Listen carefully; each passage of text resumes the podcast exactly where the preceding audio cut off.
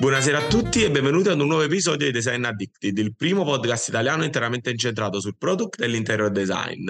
Eh, in questo nuovo episodio estivo, lo sapete in estate pubblichiamo di meno, ma concedeteci un po' di relax in estate, abbiamo il piacere di avere con noi Federica Del Mondo. Fede, ciao e benvenuta. Ciao, ciao a tutti, grazie mille per questo invito inaspettato, sono molto contenta, grazie. Ah, bene, allora diamo un po' dei punti, diciamo, geografici. Praticamente io e Fede siamo amici praticamente da sempre, da quando mi imbucai al suo compleanno di 18 anni. Questo lo volevo dire pubblicamente, così lo sanno effettivamente tutti.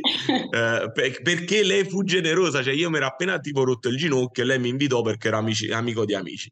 Siamo rimasti amici, abbiamo fatto anche la stessa università in anni diversi perché siamo entrambi ingegneri. Eh, Fede vive a Milano e sono tre anni, credo, Fede? Che diciamo appassionata di design da tanto, ma ce lo racconterà lei, ha cominciato eh, a fare delle cose, eh, delle cose che non vi voglio raccontare io, se no che l'abbiamo invitata a fare.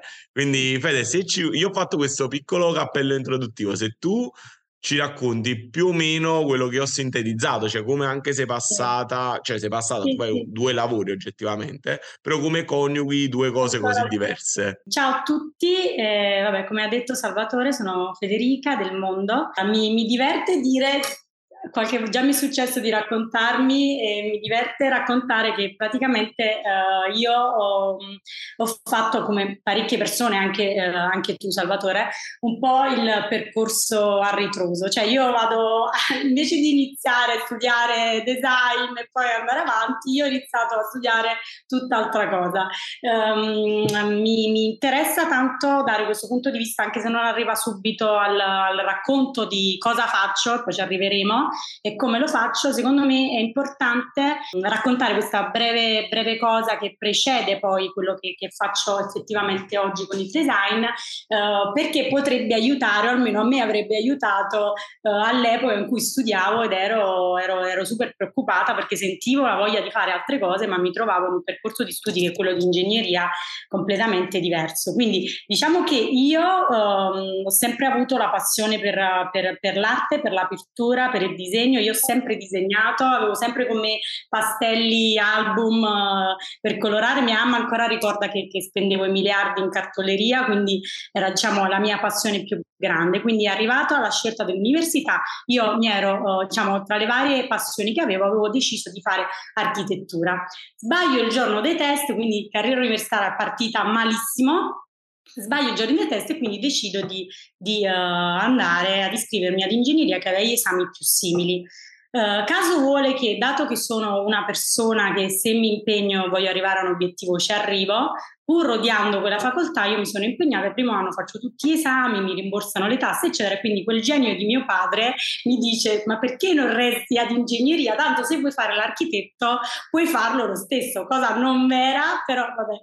Eh, diciamo che oggi. Però te l'ha venduta eh, bene, te l'ha venduta, te l'ha venduta molto bene. Quindi io nasco come ingegnere, inizio a lavorare come ingegnere eh, e lavoro tutt'oggi ancora come ingegnere, eh, mi sono quasi più di, di dieci anni.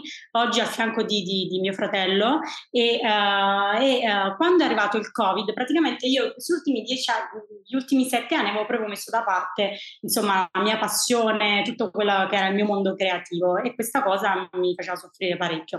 Uh, quando è arrivato il covid io ho avuto un po' di tempo per me ed è così che ho iniziato a riapprocciare al design perché in realtà io già disegnavo oggetti di design, avevo già fatto dei prototipi di mobili, di sedie, quindi diciamo già nell'arco degli anni in cui io lavoravo mi ero approcciata un pochino, però non avevo mai portato poi a termine quei progetti che restavano sempre dei, dei, dei prototipi.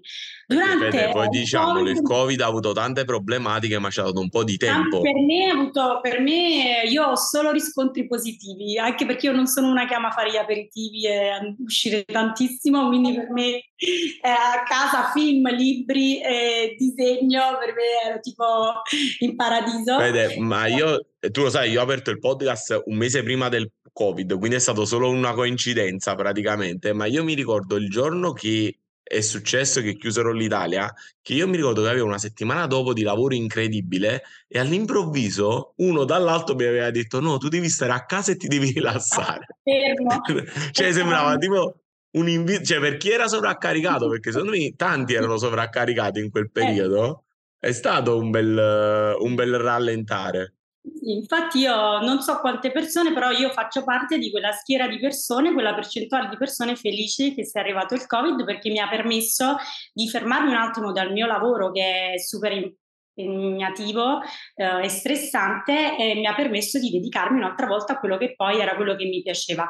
Eh, quindi grazie ad un amico che mh, mm, mi ha detto guarda mi dici sempre che ti piace questa cosa, progettami un tavolo per la mia casa. Io eh, da bravissima designer ci ho messo un anno, dopodiché abbiamo quasi litigato, ci ho messo un anno per produrre questo tavolo perché Uh, mi era venuta questa idea in mente, nel senso che lui voleva un tavolo in vetro e a me non piace il vetro. Quindi dovevamo trovare un compromesso. Eh, dato che a me piacciono le sfide, nel senso che anche poi se racconterò del Salone del Mobile di quest'anno, io sono una che su, sulla sfida, se mi lanci la sfida, do proprio, cioè sviluppo qualsiasi tipo di, mi esce qualsiasi tipo di creatività, e anzi se faccio sempre la stessa cosa mi annoio molto, quindi eh, lui mi chiede questa cosa in vetro e io devo trovare un modo per rendere il vetro una cosa che io riesco a progettare, che mi debba piacere quantomeno.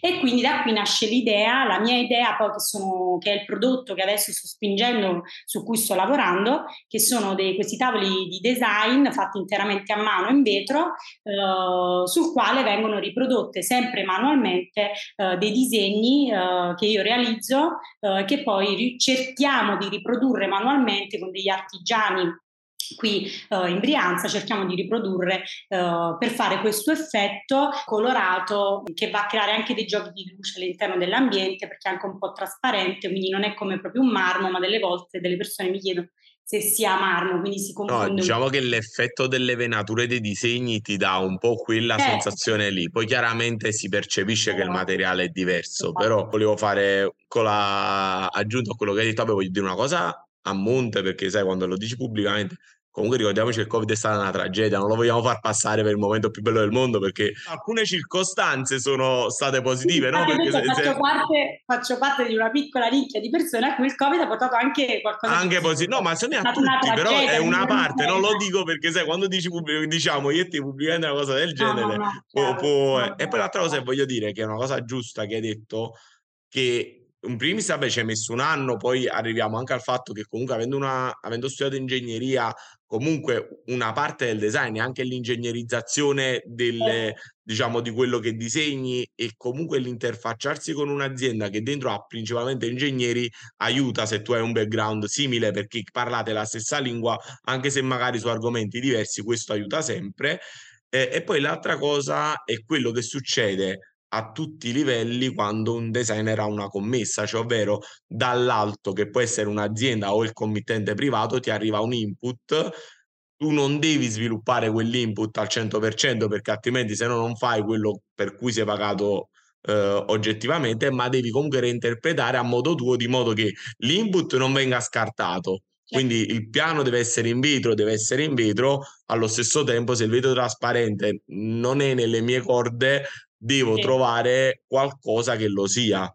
Sì, esattamente. Diciamo piuttosto, diciamo piuttosto non si fa, piuttosto... esatto. Poi la forza, tra virgolette, dei designer è anche poi una forza anche commerciale, saper dire di no cioè, sì. alla fine è un equilibrio molto complesso perché tu da un lato hai le finanze di un'azienda e chiaramente magari all'inizio, quando inizi, sei tu quindi diciamo la tua azienda, se magari la tua rinuncia a qualcosa in più per poter dire no a un progetto, quando cominci ad avere dei collaboratori diventa un equilibrio che va molto più gestito perché non è che puoi dire di no, però poi dopo devi pagare lo stipendio e bisogna pagarli bene, che è un messaggio che diamo in ogni eh, episodio. No, mi collego a quello che hai detto tu, che è una cosa molto importante, che era il messaggio poi che volevo inviare prima quando ho detto racconto quello che ho fatto, perché magari ci sono persone grandi che pensano no, ma io non potrò mai fare questa cosa perché non ho studiato. Ci sono persone che mi chiedono com'è possibile che tu faccia design, hai studiato design? Allora, innanzitutto voglio dire a tutti sfatare questo mito che penso che sia una cosa abbastanza chiara,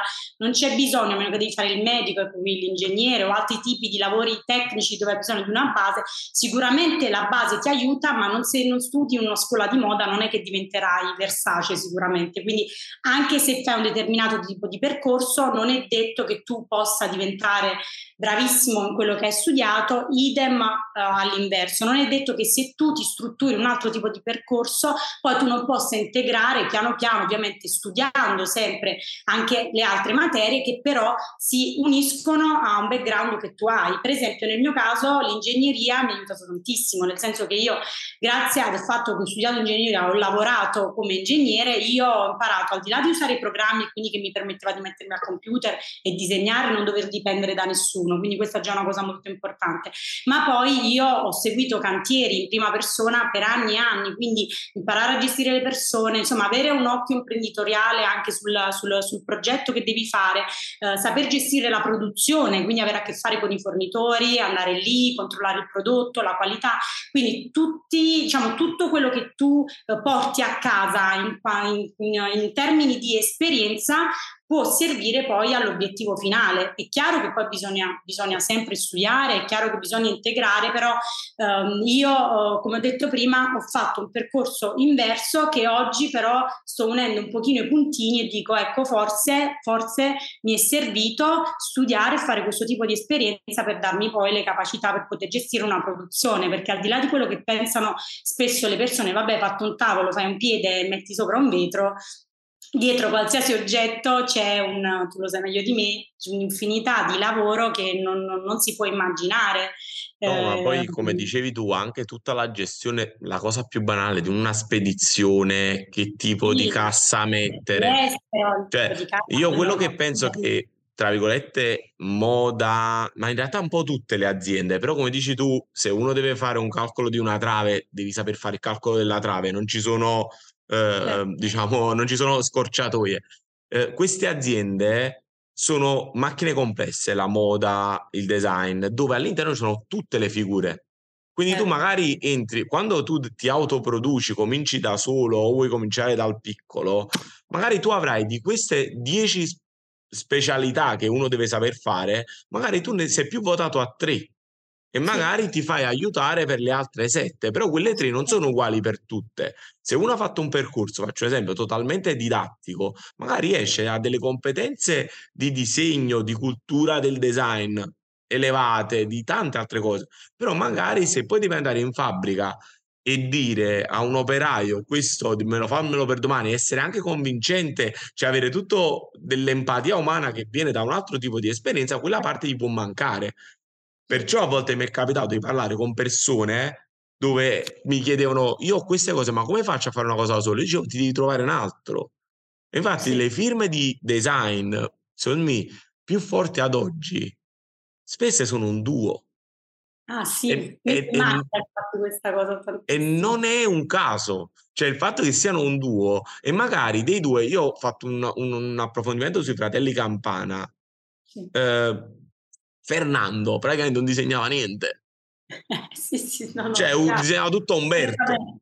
Sì, Però sì, Fernando ma... faceva sì che quello che disegnava Umberto, che era una follia, perché quello che disegnava le follie, poi... poi... diventavano prodotti. Quindi alla fine eh, è, è, questo proprio l'esempio. Quindi il racconto che stai facendo è un racconto, secondo me, che dovrebbe stimolare tutti, ma la gente non dovrebbe nemmeno stupirsi tanto che sia possibile, non so come dire. No, no, infatti succede, però succede perché mi succede che le persone mi dicono come è possibile che fai design e studiato ingegneria. Tantissime e poi, persone E poi Fede, un'altra e, cosa che voglio... sono evidentemente limitate, però succede, succede tanto. Quindi... Ora, prima di andare avanti nel racconto, che mi piace questo intervallare il racconto con uh, cose, eh, per esempio una cosa che tu mi dicevi, che è una cosa che a me piaceva tantissimo ed è una cosa che non, ho fatto anche un po' mia, il fatto che tu dicevi, Tore, ma guarda, io le riviste di design non le compro. Non voglio essere influenzato da quello che fanno gli altri, perché io devo una fare il mio. Chiave, forse. È una cosa, però ha una sua logica. Cioè, è, è, cioè se, se, tu non comprassi il libro Storia del design, potrei essere in disaccordo, eh. perché sapere che ha fatto Rietveld, bene o male. Se... Però se tu dici oggi è, è, comunque una forma di comunicazione e di, che è legata a dei sistemi. Cioè, la rivista fa passare chi dice lei, chi è più in hype, chi vende più copie. Quindi comunque influenza, se no non avremmo come nella moda l'anno del bouclé, dove tutto è bouclé e se fai un altro tipo di tessuto. Ecco, io non voglio fare quello. per non fare quello... Non lo devi vedere. Non lo devi vedere, è l'unico modo perché noi siamo condizionati in tutto quello che facciamo, dalla scelta di una maglietta alla scelta di un divano, alla qualsiasi cosa senza saperlo inconsciamente pensiamo che la stiamo scegliendo no ma non è così. Um, io uh, delle volte cioè in questo periodo anche sto facendo dei nuovi progetti mi rendo conto che spesso sono un po' lontani magari uh, dalle mode del momento uh, perché io sono un po' mh, mm, mi, mi, consideravo una minimalista ma in realtà tutto quello che mi viene fuori a livello creativo è completamente massimalista. Cioè io sono proprio una persona che deve mettere colore deve mettere roba ed è un po' contro tendenza forse un pochino oggi, eh, però vengo da, una, da, delle origini in cui ho mia mamma da lato super barocca o comunque appassionata di antiquariato e i miei nonni materni invece eh, con una casa dove c'era Castiglioni, dove c'era il Camaleonda, cioè vengo proprio da questi due mondi qui e um, tutto quello che mi viene fuori è super colorato, super, super creativo, l'hai visti i miei tavoli, certo. e, mm, super Vabbè, estremi. E non poi chiaramente perdere... faccio una parentesi, avremo tutte le varie cose di fede che chi sta sentendo la puntata può andare sulla pagina Instagram e vedere certo. di quello di cui stiamo parlando. E non voglio assolutamente perdere questa, questa mia, questo mio modo di essere perché secondo me um, rincorrere una moda nel momento uh, tu lo puoi fare, puoi anche creare un prodotto vendibile, in quel momento lo vendi anche, ma dipende tu cosa vuoi. Se tu vuoi essere un imprenditore che fattura, allora ci sta. Se tu vuoi essere un creativo e vuoi liberarti e vuoi divertirti, è un'altra roba. Quindi sicuramente questo mio essere andrà un po' in contrasto poi con quella che sarà veramente l'attività, perché ovviamente diventa un prodotto di nicchia e soprattutto questo è un problema di tutti i designer che, che, che si autofinanziano, designer giovani, e che um, il cliente pensa che se sei un designer giovane e piccolo hai uh, costi meno ma in realtà è proprio l'opposto. Eh, certo, uh, io vado nei, dai fornitori dove trovo divani di Baxter che vengono tapezzati, sono lì e dove io faccio magari i miei prodotti, al mio fianco c'è un Baxter e abbiamo gli stessi fornitori qui in Brianza per esempio ed è difficoltoso farlo capire. Quindi un po' quello che mi dispiace del design è che se non sei bravo oggi, almeno quello che vedo io, poi magari mi sbaglierò, se non sei bravo a creare lo status del tuo prodotto è difficile che il prodotto poi eh, lo vendi con facilità, se hai dei prezzi elevati ovviamente. Quello Quindi... secondo me Fede è anche il motivo per cui tanti designer comunque cercano, cioè alla fine fare un prodotto, faccio un esempio, allora il top del top è quando fai un prodotto per Cassina, tu fai un prodotto per Cassina è come se avessi vinto, tipo avessi fatto il master, fai un prodotto per loro, magari anche gratis, però questo fa sì che tutto quello che autoproduci poi ha più vendibilità perché tu rientri in, tra i designer di Cassina, quindi questa cosa ti dà eh, un mercato molto più grande. Ho verissimo quello che dici che quando tu industrializzi dei processi esci a dei prezzi minori e anche gli stessi artigiani per dire torniamo lì per dire io sono uno, un, un, terzista di Baxter e quindi a te ti può dare un prezzo più alto perché ti dà, ti dà veramente un, un parametro di qualità, magari a Baxter affinché lui abbia questo bollino di qualità lo tratta meglio. Secondo me non è certo. nulla sbagliato fondamentalmente, però quello che dici dell'autoproduzione, eh, secondo me è molto... Allora, da un lato è più facile oggi perché comunque con, con internet uno si riesce a costruire anche delle identità più grandi di quelle che uno è. Io cioè uno... ho, venduto, ho venduto tavoli online con 500 follower, cioè una cosa che dici non è possibile, ma che non lo pensavo neanche io cioè persone che non hanno mai visto il prodotto hanno comprato a Roma, a Bologna, cioè che eh, per me era scioccante all'inizio, poi è diventato normale, però sì, comunque si può fare, Instagram e i social aiutano tantissimo a darti una credibilità, questo sì, puoi cioè, metterti cioè, online. Vent'anni, vent'anni fa non era fattibile, tu dovevi ah, andare da una, da, o da un rivenditore o da altre parti e dire volete queste cose, le mettiamo in esposizione, cioè eh. pure, pure il vendere on demand, cioè che tu hai l'ordine e produci, quella è una cosa che ti fa, fa, non ti fa quasi azzerare il rischio. Quando invece vent'anni fa lo dovevi fare, tu dovevi investire, dovevi fare 10 tavoli, dovevi, li dovevi mettere in 10 negozi E, cioè, erano meccanismi, secondo me, che non stimolavano questa cosa. Sì, completamente e, diverso. Ed è una cosa anche che, tra virgolette, secondo me preoccupa tanto le grandi aziende. Eh, sì, questo credo abbastanza. Sicuramente io... Uh, questo senso avrei bisogno, come mi dici tu, dato che mi vorrei dedicare alla parte creativa, avrei bisogno di una persona che mi aiuta proprio a sviluppare, cioè nel senso che io faccio proprio difficoltà ad avere rapporto con il cliente, a uh, vendermi, diciamo.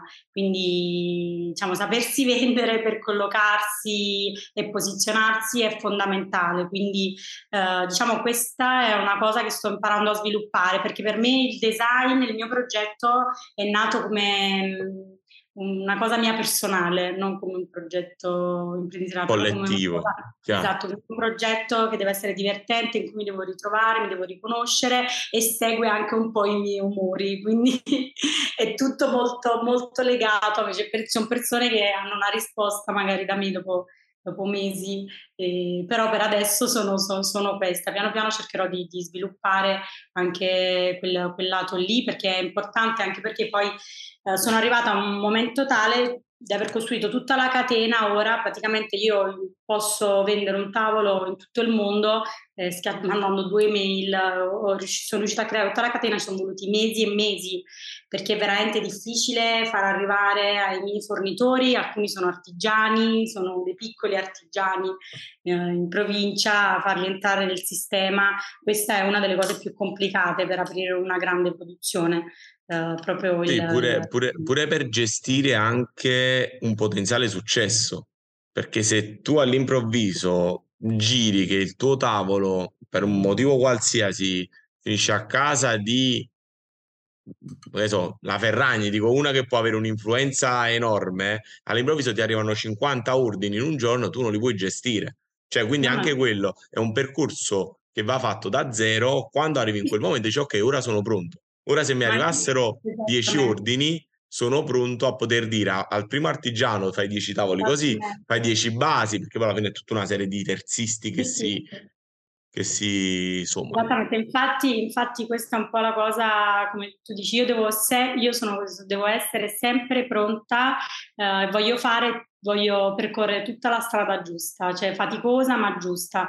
Uh, se mi propongono delle cose, mi è successo, uh, per il quale io in questo momento o in quel momento in cui me le hanno proposte, perché me le hanno proposte anche proprio all'inizio, uh, tipo di fare interi negozi, che tu mi dirai come è possibile, ma avendo anche il mio lavoro, eccetera, io purtroppo all'epoca ho dovuto rifiutare perché penso che è importante stare al posto giusto, al momento giusto, con le competenze giuste. Va bene fare anche qualcosina osare un po', ma fino a un certo punto, perché altrimenti poi si rischia di, di, di sbagliare, non ti godi neanche quello che è arrivato, perché poi magari può essere un, un fuoco di paglia.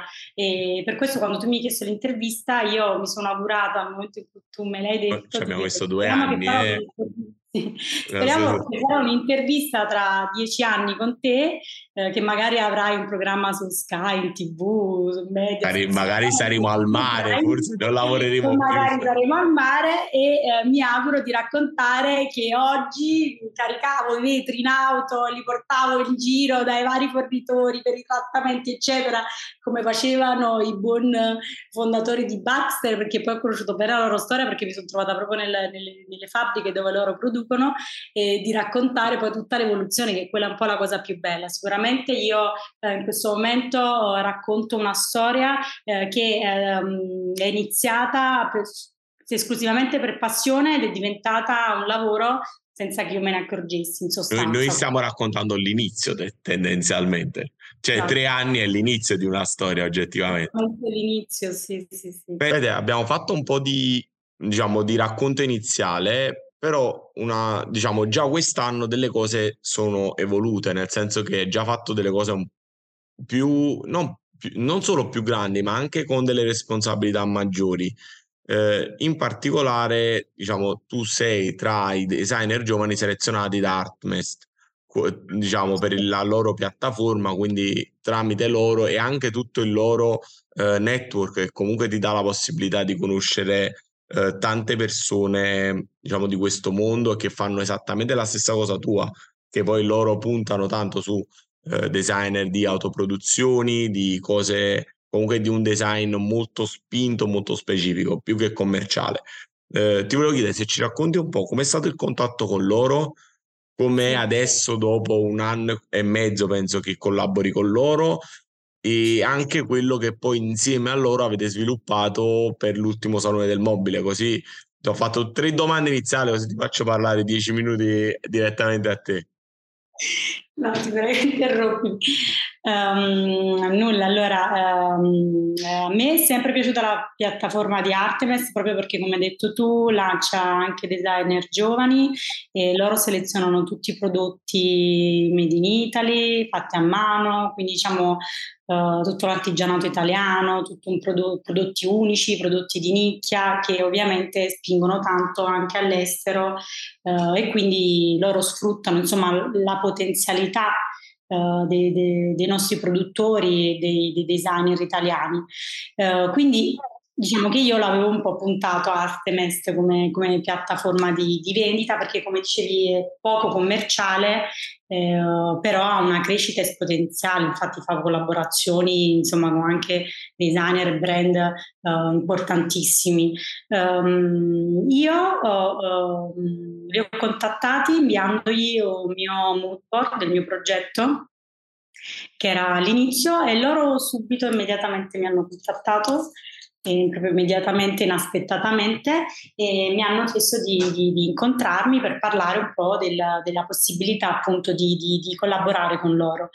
Eh, io ero proprio all'inizio, eh, parlare con loro mi ha aperto un mondo, nel senso ho detto ok, se voglio farlo devo strutturarmi. Eh, sono stata coscienziosa perché già mi sarebbe potuta lanciare, ma ho aspettato eh, diversi mesi proprio per prepararmi Uh, a una collaborazione con loro Um, dopodiché ci siamo risentiti dopo, dopo parecchio, dopo 6-7 mesi credo, in cui avevo lavorato e quindi mi sono ripresentata con un progetto insomma più definito, uh, con una collezione, con dei colori uh, scattati, eccetera. Um, quindi diciamo siamo andate avanti, abbiamo fatto vari contratti, le cose burocratiche e loro poi io ero ossessionata di partecipare con il Salone del Mobile con loro, quindi da qui dico che se hai perseveranza, insisti, insisti, insisti eh, sulle cose, poi ci riesci. Ovviamente ci deve essere della qualità, è un buon prodotto, devi avere le capacità, però secondo me quasi a parimento anche, anche avere, essere molto incentrati sull'obiettivo, la perseveranza, ogni giorno fare una cosa, quella è una delle cose più importanti. Um, quindi io continuavo a dirgli che avrei voluto partecipare al salone, ma in quel momento lì, quando loro facevano la selezione, io non ero ancora sul loro, sul loro sito e che quindi loro avevano selezionato cinque designer con studi enormi da tutto il mondo che avrebbero selezionato pezzi per arredare l'ambiente del salone mobile solo di designer presenti sulla loro piattaforma. E io non c'ero ancora. Però io continuavo a dirgli va bene, ho capito questa cosa, però io voglio partecipare, quindi nel caso in cui avete bisogno io sono anche disposta a creare un prodotto custom, a disegnare qualcosa per voi in esclusiva, eccetera. Quindi fatto sta che avendo scritto diverse mail tra vari scambi uh, su questa cosa, ad un giorno io ero al lavoro, mi contattano e mi dicono guarda Federica, tu ci hai detto della volontà di voler creare qualcosa per noi, noi abbiamo una designer Uh, canadese che poi è stata in India, in America, eccetera, um, che si chiama Nina Magon. E abbiamo questa designer che uh, ha visto il tuo prodotto, le piace, uh, però vorrebbe una versione un po' più minimal, ecco, adesso vedi che torniamo a quello che ti dicevo prima. Sì, alla richiesta Quindi, anche del commit, torniamo anche a quello che dicevamo che alla fine c'è sempre un committente, poi può essere anche un Esattamente. Lei mi dice si è innamorata delle tue basi eh, che sono un materiale che è un Grautec che è una sorta di cemento. Eh, mi si è innamorata del materiale, le piacerebbe anche un tavolo in, questo, in questa versione. E quindi io, io, ok, chiudo la telefonata e dico va bene, hai tempo due giorni per mandarci dei progetti. Quindi era tipo lunedì, io entro mercoledì dovevo inviargli tutto. Perfetto. Quelle, quelle tempistiche semplici, insomma. Esatto. Questo, scusa Fede, per una piccola precisazione, era comunque un evento di fuorisalone. Noi parliamo di salone del mobile perché diciamo, noi sì, diciamo, mettiamo insieme la, la, Design Week come una cosa, però comunque Artmest non è presente dentro perché non essendo un no. produttore, c'è una cosa che voglio dire che magari non tanti sanno, al salone eh. del mobile comunque non puoi entrare se non produci. Ha ragione. Cioè vuoi essere l'azienda di edizione più grande del mondo, non lo puoi fare. Quindi comunque era, era fuori salone, no? Era solo per, per chi no, ascolta. Noi eravamo in, in 5 vie, nel distretto 5 vie, in questo appartamento storico meraviglioso, dove appunto Artemis aveva uh, scelto la location, poi aveva scelto i 5 studi di design ed ogni studio era addetto ad arredare una, una sala, quindi era proprio come un appartamento casa, quindi c'era la sala da pranzo, il salone, la terrazza e quindi ovviamente io producendo tavoli ero stata collocata, scelta da questa designer e collocata nella sala da in pranzo. camera da letto. Eh no. esatto, magari ci può stare.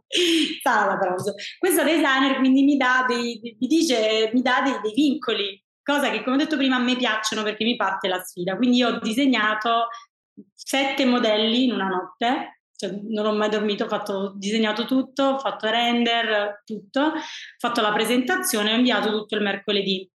Chiaramente eh, non potevo eh, allontanarmi troppo da quello che era un po' la, la, mia firma, quindi lei mi aveva chiesto un prodotto eh, che si avvicinasse più alla base dei miei tavoli, che sono diciamo in cemento, eh, ma io non potevo allontanarmi da quello che poi è il mio prodotto, che è anche vetro.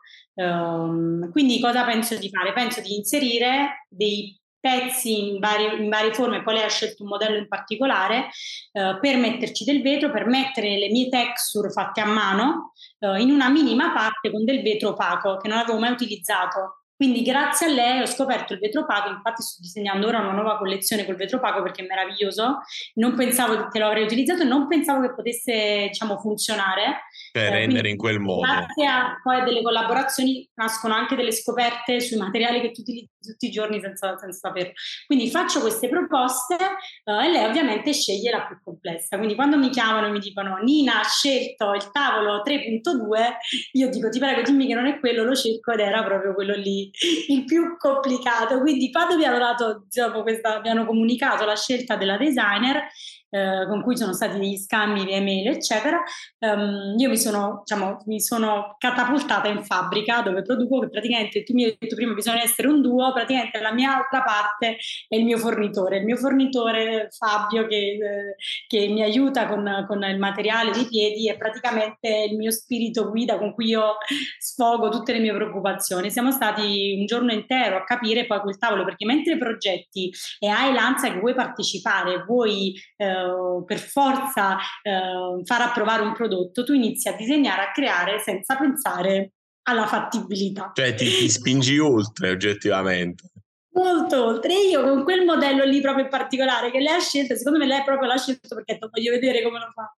questo qui, perché già da rendere capisci che è una cosa impossibile e quindi sono stata praticamente un mese prima del salone del mobile in panico perché dovevamo eh, disegnare degli agganci alla velocità della luce, il prodotto andava consegnato quasi un mese prima nei loro eh, magazzini, eh, c'erano da rispettare tutte le deadline, tutti i video, tutto il set fotografico da inserire poi nella brochure del salone, tutto in te- cioè, eh, diciamo non è, non De, è stato dei, tempi, dei tempi tosti pure perché la cosa che per chi vedrà poi il tavolo più complessa è il fatto che tu hai sempre, diciamo, distinto i, i, materiali per elementi del tavolo, cioè la base, il top, quindi così hai pure una libertà ed è, ed è molto più semplice. In questo tavolo in particolare il piano è a sua volta diviso in due materiali, Esatto. E questo crea una serie di complicazioni molto maggiori, sia per l'allineamento, sia per l'aggancio, sia perché eh, il materiale semplicemente, il tipo di produzione può avere un grado di perfezione diverso. Quindi eh, anche un tavolo stondato che poi dopo quando passi la mano senti un gradino non va bene. Però, il, però, però, il cemento non reagisce allo stesso modo del vetro e quindi ti bastano pochi millimetri per avere quel tipo di, eh, diciamo, di problema da un punto di vista di perfezione, che poi alla fine quando uno fa un oggetto, diciamo, parte dal fatto che vuoi fare un oggetto di design che abbia delle sue caratteristiche, l'ovale deve essere ovale. Cioè, nel senso... Non giusto, non Fede, giusto. non ci sono altre alternative, dire di no, non puoi cambiare lavoro, non puoi inventarti niente. E quindi, eh, e quindi, questa è stata una grande sfida per me, per questo ti dico è importante fare anche le cose nei, nei modi giusti, nel senso che io adesso devo produrre un tavolo, pensa un po' se me ne avessero chiesti 50 diversi, cioè nel senso è importante lanciarsi nei progetti quando si ha un minimo di, di competenza di poter seguire un progetto poi fatto bene, anche perché stiamo parlando di un evento al salone dove c'è un flusso di migliaia e migliaia di persone, dove devi collaborare per una designer famosa in tutto il mondo, non puoi permetterti di, di portare un prodotto scadente e quindi è importante essere, essere preparati. È stato un, mese eh, molto complesso, nel senso abbiamo fatto prototipi, prove, eccetera, per poi creare il, il, il prodotto finale che ti dirò abbiamo anche perfezionato dopo, dopo il salone, avendo anche un po' più eh, di, di, tempo. Eh, quindi l'esperienza sicuramente di questo tipo e sicuramente ce ne saranno a breve delle altre ti aiutano proprio prima di tutto a, a, a capire, ad entrare in un mondo vero proprio di, di rigido, do, fatto di, di regole, eh, molto, fe, molto serrati i tempi, eh, la perfezione è tutto eh, e, capi, e impari anche poi a lavorare meglio con il tuo prodotto perché magari hai un input, ecco qui come è stato con me, da un designer, tu ci ragioni e da lì nasce un altro prodotto come poi sarà la mia nuova collezione con dei vetri opachi che è completamente differente uh, dall'altra e, e, e, quindi è stato super uh, un'esperienza vabbè grandiosa, sono passati uh, al salone miliardi di, di, di, persone, di designer importanti, ho conosciuto ehm, persone che lavorano in questo settore da vent'anni, esperti del settore e questo aiuta tantissimo per crescere, quindi Secondo me è importantissimo partecipare a questi eventi, al Salone del Mobile, un po' che si fanno poi in tutto il mondo, perché uh, ti metti alla prova e cresci sempre di più uh, come, come, come, artigiano, come produttore, come artista, come designer. No, alla ehm fine è un momento di scambio che in realtà è l'unico momento che per esempio in Italia realmente abbiamo durante l'anno, come, dove sono tutti lì, li incontri tutti io, per esempio, ho incontrato te proprio quella sera che presentavi il tavolo e me, me, la, me, lo ricordo come eri bella emozionata in quel momento, però ci sta, diciamo. Sono eh, una perfezionista, per me è dura. per me è però, dura. però una cosa che hai detto che secondo me è, è interessante è anche la questione dei materiali, perché per esempio il fatto del vetro opaco nasce anche dalla base che hai dovuto creare che era una base diversa dai tuoi primi tavoli, quindi una base più grande e che quindi eh, con un vetro trasparente avrebbe creato un'ombra, diciamo, maggiore, asimmetrica, eh, quindi avrebbe dato comunque un, un effetto eh, diverso che se non voluto... Scusami. Dimmi, dimmi Fede. No, è anche lucente, perché lei, mi è venuto in mente il, il, vetro opaco perché lei mi ha chiesto un prodotto, lei non mi ha parlato di vetro, lei mi ha detto io sono innamorata delle basi, voglio un tavolo fatto con quel materiale. Io, come ti ho detto, non scendo ancora a compromessi stranamente, ho detto io un tavolo tutto di quel materiale non lo presento perché non avrebbe senso nella continuità del mio lavoro, sarebbe tutt'altra cosa e in questo momento voglio, sto creando un percorso per un prodotto che poi dopo produco una sedia che sia in legno e velluto va bene, ma se sto facendo tavoli Devo, devo, portare un prodotto che in quel momento mi rappresenti. Quindi io ehm, ho pensato che se lei mi aveva chiesto, quindi c'è anche un po' di psicologia qui, se lei mi aveva chiesto un prodotto simile al cemento, voleva dire che lei voleva una cosa opaca, voleva una certo, cosa certo, certo, non riflettente. Non potevo mettere i miei vetri, sono super lucenti, cioè è difficilissimo. Abbiamo fatto lo shooting poco fa ed è un, uno scatto impossibile perché dentro riflette qualsiasi cosa. Quindi io ho immaginato il vetro opaco proprio perché lei mi aveva dato l'input di dire mi di piace avere quel tipo di... Quindi, quindi sì, insomma, non avrei mai potuto mettere uno dei miei vetri. Bene, andiamo verso la fine di questa chiacchierata. Ora ho visto un, un, altro tavolo perché per adesso fai solo tavoli, però so che ne ragioniamo a volte insieme. Solo tavoli, ma in realtà ho mille altri progetti. Esatto, perché noi abbiamo parlato di sedie un sacco di volte. E sì. Veramente quando si dice che un designer bravo fa le sedie, è verissimo. Perché è il mio primo progetto poi, quello della sedia. Che forse è la cosa più, tavoli, più complessa da progettare davvero, anche per le semplici sollecitazioni che deve tenere. Eh, ho visto un altro tavolo che tipo ha un foro centrale, possibile. Ah, sì. Sì. Giusto? Però quello è già in collezione o era un prototipo? Sì, no, quello in collezione l'ho scattato adesso, non è ancora sul sito perché proprio in questi giorni mi sto uh, sentendo con Artemis per capire quando è meglio fare il lancio di, di, de, della nuova collezione, quindi se vogliamo farlo prima dell'estate o conviene farlo a settembre, stiamo un attimo ragionando. Uh, quel tavolo lì, sì, quel tavolo lì è il mio prodotto preferito, cioè mi sono divertita tantissimo a disegnarlo, eh, ha, ha, cambiato vari, vari, nomi, all'inizio l'avevo chiamato Tarallo perché proprio perché ha un buco, poi diciamo non è molto carino questo nome, ne hai cambiati di tutti. Eh, si, si chiama Inside Up, Sun Side Up, che sarebbe lo occhio di bue praticamente, perché ha questo cerchio centrale ed è un tavolo che può essere semplicemente coperto, invece può, la parte eh, centrale si può diciamo, rimuovere e si possono infilare dentro delle piante, eh, insomma io immaginavo ovviamente natura, però si può fare insomma... Io ho visto lo shooting, cosa. c'erano tipo delle, dei fiori secchi possibili ho messo per lo shooting avevo comprato delle piante, poi andando in fabbrica dove abbiamo fatto tutto l'allestimento per lo shooting c'era un campo di grano meraviglioso, lì vedi che nascono le cose, c'era un campo di grano meraviglioso, ho pensato prendo le spighe, quindi io sono stata tipo mezza giornata a prendere spighe nel campo. Cioè, stavi rubando spighe alla fine che ti arrivava pure l'agricoltore che ti... Esatto, e ho rubato le spighe, abbiamo fatto queste foto, sono molto belle, devo ancora pubblicarle, forse ho pubblicato qualche, qualche storia. Sì, qualche storia forse, sì però ho già tutto lo shooting fatto, quindi i prossimi giorni pubblicherò già un pochino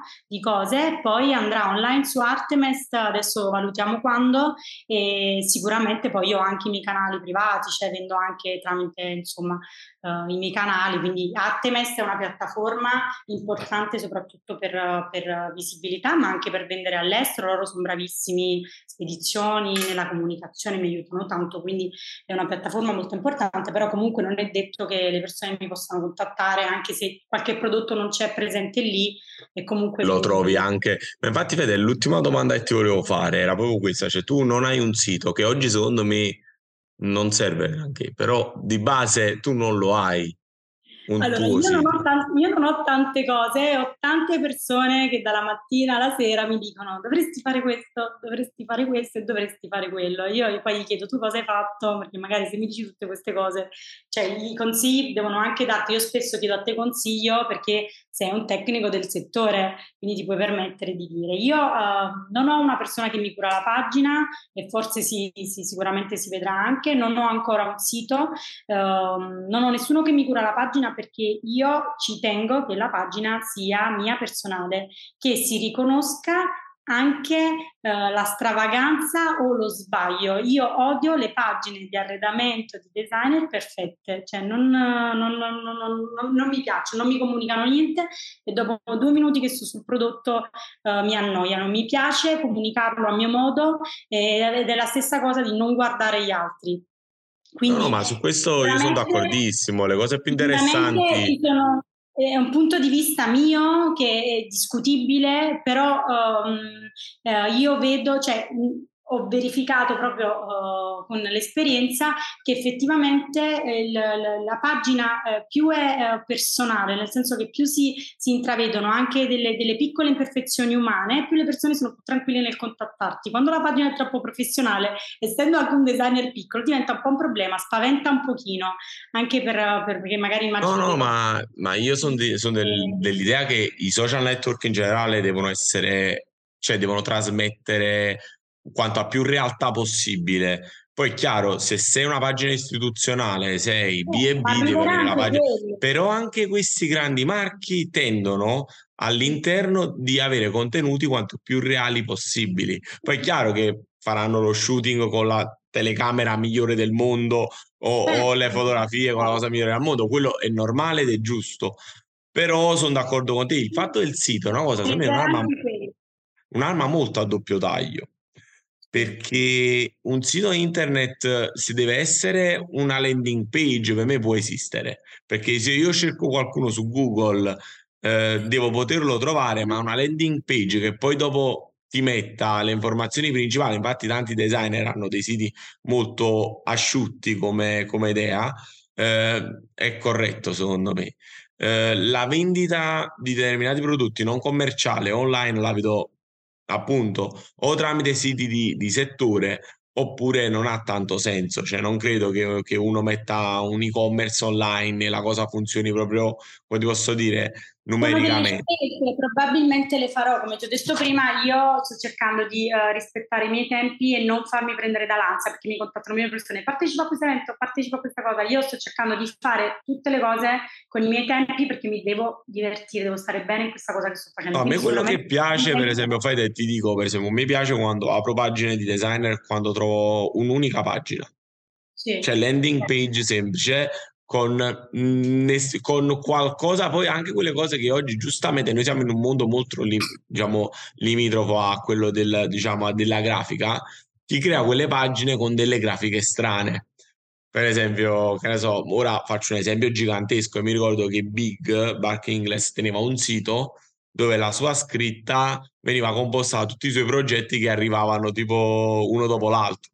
Cioè, mh, stiamo parlando ovviamente di un livello cioè, over the top che quel sito gli sarà costato migliaia di euro, però per dire, eh, secondo me è, è, è, proprio giusto avere un'impronta, ma perché semplicemente se io domani mattina vedo qualcuno su Instagram e voglio avere, che ne so, anche l'informazione di dove, dove è la strada, dove abita, oppure un contatto diverso, piuttosto che vedere su quali siti posso andare a comprare le cose, secondo me basta una landing page Basta sì, proprio no, una pagina lì pulita che se arriverà anche quella, sicuramente arriverà anche quella, però uh, come dire, um, io sono in, attualmente in continua evoluzione per avere le idee chiare anche di come, per esempio, andare in un'agenzia di comunicazione e chiedergli di um, parlare del mio prodotto e non entrare in una, in una eh, lista di brand dove loro applicano la stessa cosa a tutti. Allora, io ho le idee super chiare, o sono una, divento una grande azienda e lo internalizzo